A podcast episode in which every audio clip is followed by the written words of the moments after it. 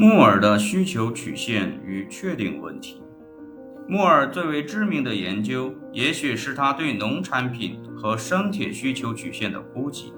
对其贡献进行仔细分析是有其正当理由的，原因是他指出了经验估计中的很多问题。这些问题在后来的争论中起着一定的作用。考虑一下从经验上度量一条需求曲线的困难。市场观测值是交易发生时价格与数量的结合。如果市场处于均衡状态，观测到的价格与数量就是既在供给曲线上也在需求曲线上的点。如果市场不处于均衡状态，观测到的价格与数量可能在供给曲线上，也可能在需求曲线上，或者两条曲线上都没有。研究者怎么知道是哪种情形？如果研究者能够进行可控制的实验，并保持所有其他条件不变，就像在下列方程中一样：QD 等于 FPQ，所有其他产品的价格、偏好、收入；QS 等于 JPQ，生产要素的价格、技术；QE 等于 HFG。方程中除了价格与数量之外，其他任何条件都保持不变，然后人们就能度量价格与数量之间的实际关系。但是在做不到这一点的地方，研究者不知何故一定要将观测到的价格与数量的数据和理论相连。这里就展现出经济计量问题的核心。将从不可控制的实验中观测到的数据与理论相连。在他对农业市场的分析中，莫尔乐于接受下列假设：即市场趋向于均衡，所以观测到的价格与数量能被假定为是均衡价格与数量，即 P/E 和 Q/E。它们是在既在供给曲线上又在需求曲线上的点。在图十一点一中能够看到这一假设，它使我们假定观测到的点是诸如 P/E、Q/E，而不是 P/E、Q/E 的点。在 P/E、Q/E 的点上，市场处于向均衡调整过程的非均衡。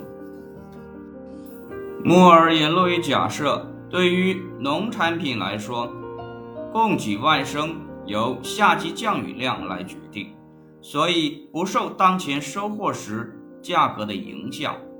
他进一步含蓄地假设，过去的事件对于供给和需求没有影响，并且变化者的预期对实际数据的确定不起作用。这些假设改变了模型的图形，由图十六点二呈现出来。因为供给量被假定为外生决定，所以。所估计的点 P1、Q1 与 P2、Q2 一定是需求曲线上的点。为了完成其分析，摩尔将数据表示为围绕某一趋势的百分比变化，并按照百分比的变化得出需求关系。他提出了一条线性方程的需求曲线和一条三次方程的需求曲线。线性需求曲线具有一般形式，P 等于 A 减 BQ，始终的 P 为价格，A 是需求曲线的价格截距，B 是需求曲线的斜率，Q 为数量。负号的 B 系数表明向下倾斜的需求曲线。莫尔运用了下列系数，估计了两种不同的曲线。注意到，在这两种情形中，需求曲线都具有理论所预言的负号，它是向下倾斜的，并且具有相当高的可决系数。莫尔所估计的需求曲线并没有立刻给他带来赞誉，很多人不明白他的成就，确实明白的一些人，例如艾奇沃斯断言，考虑到基础理论的复杂性。经验需求分析显得过于简单。艾奇沃斯主张，构成结论基础的未经检验的假设非常多，拘泥于形式，并没有什么好处。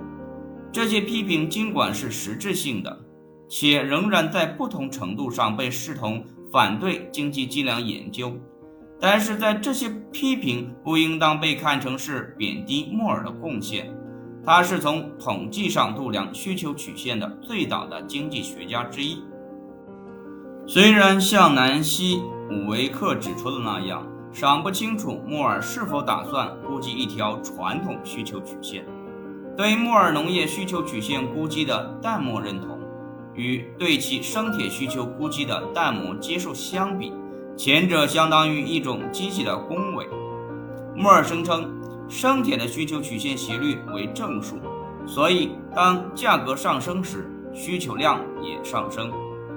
莫尔声称发现了一条正斜率的需求曲线。从而直接反对微观经济理论，这引起了强烈的批评性回应。考虑到莫尔作为一位经济理论家所具有的复杂头脑，伍维克指出，莫尔的正斜率需求曲线并不是错误造成的结果，也不是未能理解确定问题。为了估计另一条曲线，需要保持供给或需求不变的结果。根据伍维克的观点。它代表了解决数据局限性的一种尝试，并允许这些局限引导其分析，而不是让理论分析引导其经验研究。这一观点得到了下列事实的支持：即在莫尔的著作中，他很清楚其需求曲线并不是根据马歇尔的理论得出了一条典型的需求曲线，而是一条与经验规律有关的动态需求曲线。涉及很多交互式变化，很多相互影响能够使莫尔的动态需求曲线符合静态需求理论。例如，当生铁价格上升时，总收入与经济活动有可能增加，这就与需求的增加相连，因为不可能外生的说明生铁的供给。所以，莫尔认为他的动态需求曲线抓住了经验规律。从而在对经济体进行预测时是一种有用的工具。莫尔认为，尽管不能外生的说明供给，但人们可以估计一条曲线，它包含了对可度量的供给相关变动的正常反应。这些正常反应包括以前一种前后一贯的方式使静态需求曲线变动，并使得被度量的且包含相互依赖关系的。动态需求曲线向上倾斜。如果后来的这些相互依赖关系是正确的，那么无论何时我们看到主要行业产品供给外生的增加，我们都将会预期到这些行业的产品价格上升，而不是下降。这就是莫尔的结论。莫尔认为，基本上不需要将这一动态需求曲线与基础性的静态理论相连。原因在于这样做只是一种训练，并不能令人信服。他写道：“根据统计方法及其他条件保持不变的方法解释现象时所遵循的适当过程是，在理论上依次调查每种要素对价格的影响，假定其他条件保持不变，然后最终进行综合。但是如果发生每种要素与价格的联联系，那么，其他条件保持不变的假设就涉及大量且至少是有问题的假设。当人们谈到多种影响的最终综合时，难道不会完全使自己迷失在含蓄假设的路途中吗？我们不采用这种令人迷惑的方法，而是遵循着相反的过程，完全具体的着手处理价格与供给关系的问题。统计相关联性理论的富有成效。与上述方法的毫无成果形成了强烈对比。两种方法在处理多重问题影响问题上遵循着相反的过程。例如，考虑一下天气对农作物的影响问题，在假定方式下，假定其他未被列举的天气因素保持不变，试图解决关于降雨量对农作物的影响问题。这是怎样一种毫无价值的思考？有关温度影响的问题也能保持其他条件不变吗？最后一种综合怎么能由多种个别影响组成呢？多重相关性的统计方法则没有带来这种无益的问题。它直接质询农作物与降雨量之间的关系是什么，不用保持其他条件不变，其他事物根据它们的自然状况而变化。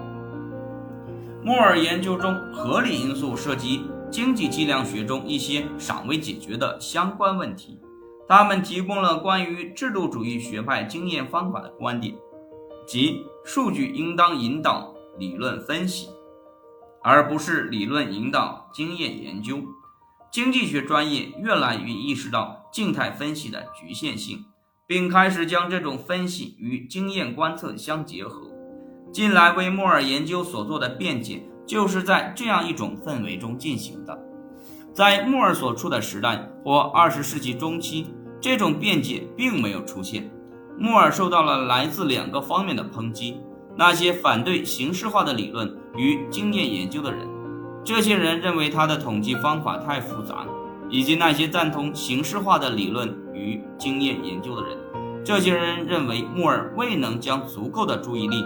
放在理论上，尽管在专业中留下不可磨灭的痕迹，但莫尔忍受着对其向上倾斜需求曲线的奚落，并最终放弃了经济计量研究。这使得他的学生来完成经验革命。在他的学生中最著名的是亨利·舒尔茨，它的需求与供给的统计法则和需求理论及计算。在现代微观经济计量学的发展中发挥了重要作用。